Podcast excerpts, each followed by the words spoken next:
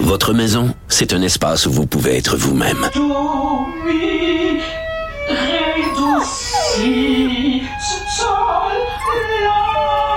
Elle mérite d'être bien protégée et vous méritez d'être bien accompagné. Trouvez la protection la mieux adaptée à votre maison avec Desjardins Assurance et obtenez une soumission en quelques clics sur desjardins.com.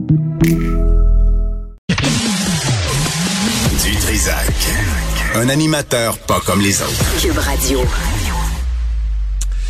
Semaine passée aussi, on a parlé à Marc Hamilton, microbiologiste et président du groupe Eurofins Environex. Monsieur Hamilton, bonjour.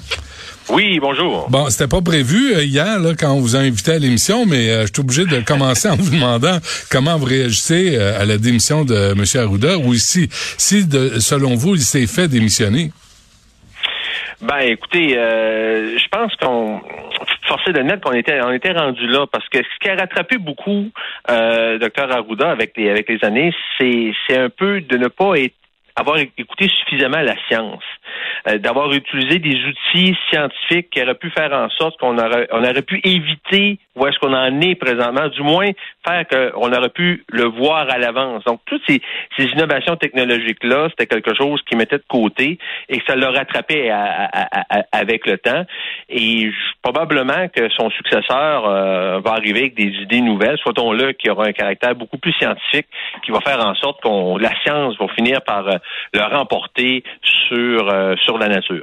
Mais est-ce que c'était un problème d'un seul type de M. Arruda, qui je pense a fait de son mieux là, dans, euh, que je pense qu'il y a beaucoup d'empathie aussi, ou c'est une culture, c'est une gang, c'est une façon de faire, puis puis qu'on va remplacer un dollar par 4,30 sous? Ah, ça, c'est une bonne question. Je vois pas, je sais pas un peu comment comment qu'il était entouré, à savoir est-ce que les gens autour de lui avaient des directives à dire ben écoute, on ne fait que tester euh, l'individu, on voit ce qui se passe. Et euh, d'avoir maintenu toujours le même scénario depuis les deux dernières années sans nécessairement amener quelque chose de nouveau. Parce que qu'est-ce qu'on remarque qu'est-ce qu'on a remarqué euh, dans les deux dernières années, c'est qu'on regarde cette année, c'est une copie conforme de l'année passée, mais avec une complexité avec un virus qui est beaucoup plus infectieux, mais avec les outils qu'on utilisait l'année passée, ça n'a pas fonctionner. Hmm. Donc, l'évolution qu'on aurait dû avoir dans une pandémie qui s'est accentuée ne s'est pas adaptée avec toutes les, les nouvelles choses qu'on a mis en parallèle au niveau de la prévention, de la prévalence. Et on a misé que 100 100% vaccination, vaccination et euh, d'aplanir cette fameuse vague euh, qui, finalement, euh, s'étire encore une fois. En tout cas, tantôt, je parlais à Denis Goulet qui a écrit Brève histoire des épidémies au Québec, M. Hamilton. Puis euh, à, un moment il parle de la grippe espagnole il y a 100 ans, plus de 100 ans. Puis euh, c'était les mêmes mesures. On appliquait les mêmes mesures. On ferme les commerces, on, réduit les rassemblements. C'est la même maudite affaire. Il n'y a pas eu d'évolution comme telle en santé publique pour prévenir les pandémies ou les épidémies. Ben, écoutez, la grosse différence qu'ils, que nous avons présentement au Québec, puis je vous écoutais tantôt là dans votre entrevue, entrevue euh, antérieure, c'est que euh, c'est le santé, c'est le problème même du réseau de la santé, de la santé qu'on a au Québec. C'est qu'imagine-toi là, faut, faut penser là, il y a 2500 personnes de malades, ok? Oui, c'est toute la même chose, vous allez me dire là, c'est toute la COVID mais on paralyse 100% du réseau public. Écoutez, 2500 personnes de malades sur une capacité de 8,5 millions d'habitants. Euh, il faut pas partir en guerre demain matin au Québec, là, parce qu'on n'a mhm. vraiment pas de quoi passer au travers.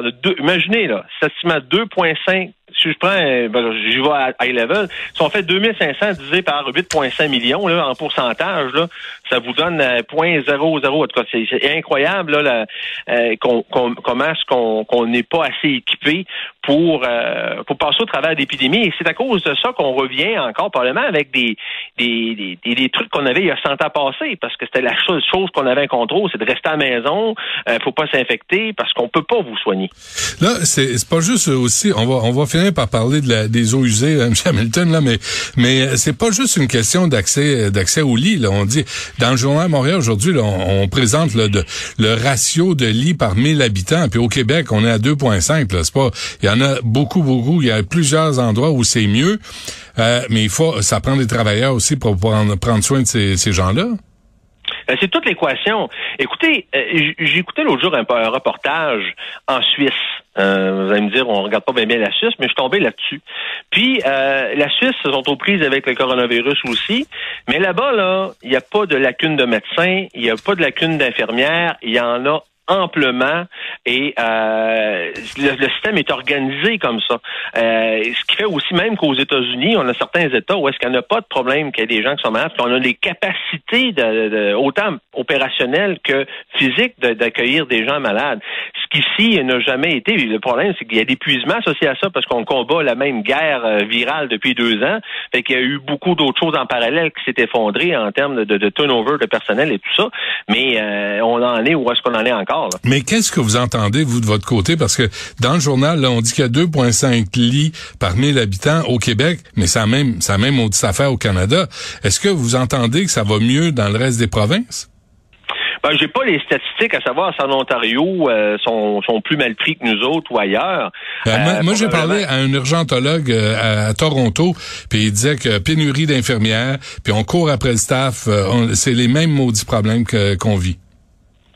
Ben, écoutez, je pense que ce que ça veut dire, c'est que le système de santé au Canada souffre de la même de la même euh, problématique, euh, à savoir comment s'en sortir rapidement d'une pandémie en ayant bon ici assez de lits. Mais moi, ce que je comprends pas, M. Dutrisac, c'est pourquoi qu'on envoie des gens dans les CHSLD parce qu'on n'a pas de place pour les occuper dans les hôpitaux. C'est qu'il manque de lits quand même malgré tout, là, parce mm-hmm. que on, les envoie dans les hôtels, on les envoie dans les dans les dans les CHSLD. C'est parce que vraisemblablement, il y a des départements peuvent plus en contenir. Bientôt, on va les envoyer dans les centres d'achat pour trouver de la place. Vous et moi, là, M. Hamilton, on s'est parlé la semaine dernière là, de la, la fin de l'analyse de la COVID des, des eaux usées, l'analyse des eaux usées. Puis là, tout à coup, euh, puis on, on, se disait, ils font, ils font ça partout aux États-Unis, au Canada. Tout à coup, puis National Post écrit là-dessus aujourd'hui, je sais pas si vous avez vu l'article, mais en Alberta, puis en, Nouvelle-Écosse, on l'applique. Et vois-tu, maintenant, l'Institut national de santé publique du, Québec vient de changer d'avis. Puis là, on dit ah, ben, finalement, c'est pas une mauvaise idée. Mais moi, moi, c'est c'est plate parce que cette décision-là aurait dû être prise. Il y a belle lurette parce que euh, c'est parce que il y a eu un désintéressement par rapport à ça dans les années ben, l'année passée parce qu'on on visait seulement qu'à analyser les gens, analyser les gens, analyser les gens. Savez-vous là que ça coûte à, l'État public là analyser 45 000 personnes par jour, c'est plusieurs millions de dollars par jour et euh, on, teste 45 000 personnes avec les eaux usées. Prenez juste l'étude qui a été faite avec Centro, 1,7 million de subventions qu'il y a eu qui s'est au mois de décembre. Juste sur l'île de Montréal, on, est en, mesure de diviser l'île de Montréal en 20 quartiers et avec près, à peu près 20 échantillons par jour, euh, on était capable de quantifier, euh, de quantifier, de déterminer sur toute l'île de Montréal s'il y avait une progression ou une dégradation secteur par secteur. Fait qu'imaginez, avec les eaux usées, on est beaucoup plus à l'aise de donner, la pandémie est en progression, en dégradation, quels sont les secteurs chauds de la ville plus d'éclosions?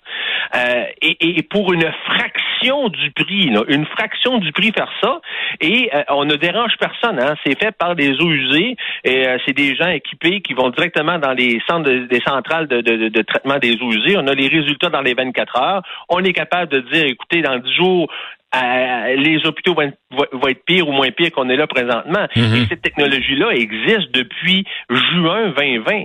Euh, imaginez, là, ça fait un an et demi qu'on aurait pu débuter ça au Québec. En Ontario, ça fait un an et demi qu'ils l'utilisent. En Alberta, euh, écoutez, même vous l'avez dit tantôt, la Nouvelle-Écosse va, va embarquer là-dedans c'est la science pure et c'est ce qui nous permettrait de vraiment donner une prévalence à moindre coût et efficace. Et non seulement ça, M. Dutrisac, c'est qu'avec les eaux usées, là, on pourrait prendre un échantillon sur 100, un échantillon sur 50 et en faire du séquençage génomique et de voir s'il y a d'autres variants qui se, qui se trament ah euh, au hein. Québec. Et, sans, et sans le faire sur les personnes. Fait qu'on dit, regarde, on fait aléatoirement un échantillon sur 50, un échantillon sur 100, on fait du séquençage, du criblage et on peut dire, c'est-tu l'Omicron, c'est-tu le Delta, c'est-tu un nouveau qui s'en vient qui qu'on sait pas, et tout ça pour une fraction du prix et beaucoup plus facile à gérer aussi parce qu'on parle de 20 centres de prélèvement ou est-ce que c'est un échantillon par jour, là, pas 45 000 par endroit. OK. Mais là, M. Hamilton, là, j'ai,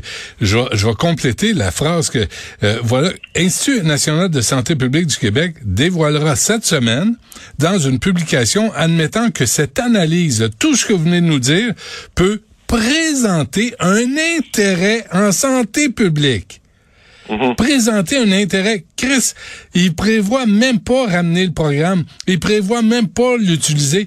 Il parle de présenter un intérêt en santé publique. Vous tombez pas en bas de votre chaise? Oui, carrément, parce que je ne sais pas qu'est-ce que ça prend pour les convaincre que ça fonctionne. Écoutez, euh, l'Angleterre, le Danemark, plusieurs pays européens, même aux États-Unis, il y a des États qui l'utilisent. Euh, on n'est pas les seuls à en parler, là, euh, et ça fonctionne très bien. La science est derrière ça. honnêtement, je ne sais pas pourquoi, qu'est-ce que ça prendrait de plus pour prouver que ce outil-là fonctionne, mais honnêtement, moi, je pense que la balle est dans le camp, et je crois que honnêtement, il n'y a jamais eu autant de pression à ce que ces, à ce que ces analyses-là viennent au monde, considérant, comme on le disait, c'est qu'il n'y a plus moyen de dépister les gens. Les tests antigéniques, ben, ça laisse pas de traces, hein, parce qu'on n'est pas capable de les quantifier et de les déclarer. Euh, il y a comme je le disais, les, les tests PCR, plus personne ne peut y aller. Donc, le seul moyen de savoir si la semaine prochaine, on, est en pente descendante de la pandémie, c'est les eaux usées. Et, de faire le setup de ça, si c'est une inquiétude de dire, ouais, mais là, euh, ça va prendre trois mois de starter ce programme-là. Non, non, non, on est prêt. Je pourrais vous dire, dans deux semaines, tout est setupé. Euh, il suffit juste de, trouver les gens dans les municipalités qui sont responsables d'échantillonnage, ou même on peut y aller en sous-traitance, et le programme est débuté. Là, c'est pas quelque chose qui est très difficile à démarrer. il reste juste à le coordonner. Exactement. Exactement. À savoir qui va payer pour ça? Est-ce que c'est euh, par des subventions que le gouvernement va donner aux municipalités ou les municipalités elles-mêmes que parlent? A eu une recommandation de la santé publique qui dit, écoutez, on recommande les municipalités de 30 000 habitants et plus euh, qui ont un système de traitement de centrale de traitement des eaux usées à, faire les tests, ben qu'ils recommandent. Ce sera peut-être un budget municipal et les municipalités on, devront le faire faire ou ce sera euh, chapeauté par la santé publique avec des subventions. Mais il faut faire ça vite parce que c'est là qu'on a besoin de ces tests-là. là mais qui est à la tête de l'Institut national de, santé publique du Québec? Qui, qui décide de tu sais parce qu'on est toujours là tout le monde M. Hamilton là les médias vous autres les experts en santé publique microbiologistes infectiologues et tout le monde pose des questions on dit pourquoi ça c'est pas fait? Pourquoi on n'est pas rendu là? Là on va rouvrir les classes lundi prochain puis il y a personne qui est rassuré là à part la santé publique ou euh, M. Legault qui dit et M. Roberge qui disent que les écoles sont sécuritaires dit mais y a y a-tu quelqu'un quelque part qui est redevable? C'est la question qui tue, ça, présentement, parce qu'il n'y a jamais personne qui ose se prononcer, puis qui a le dernier mot. Euh, puis à chaque jour, il y a quelqu'un d'autre qui décide pour un autre, et, c'est ça qui fait que c'est dur à suivre. En dedans de 24 heures, il y a des volte-face par rapport à des décisions, mais on ne sait pas c'est qui qui les prend ultimement. Est-ce que c'est un individu? Est-ce que c'est un groupe d'individus? Il y a des décisions qui vont prendre des années à prendre, comme celle des eaux usées, puis il y a des décisions telles les écoles. En dedans de 24 heures, on a pris la décision. Donc, c'est ce qu'on appelle à mon avis, de la politique rendu là. OK. Fait que on lâche pas. non, on lâche pas. Qu'est-ce que tu veux faire, tu sais, devant tout ça? Mais là, vous, vous souhaitez, vous souhaitez, avez-vous un candidat pour remplacer M. Arruda? Avez-vous une idée quelque part? Ben, écoutez, je pense que Dr. Boileau, qui, qui, est la, qui est le parent intérim, c'est la personne qui, à mon avis, la mieux, euh, très bien placée.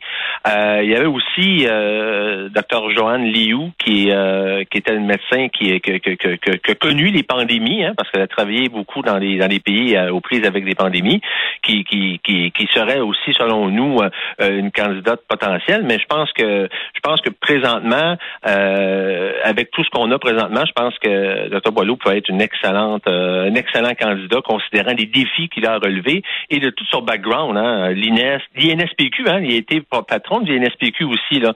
Donc, il sait exactement quoi qu'on parle présentement au niveau des décisions euh, charnières telles que là peut-être que ça pourrait faire la faire la différence aussi au niveau euh, de sa décision au niveau de la santé publique.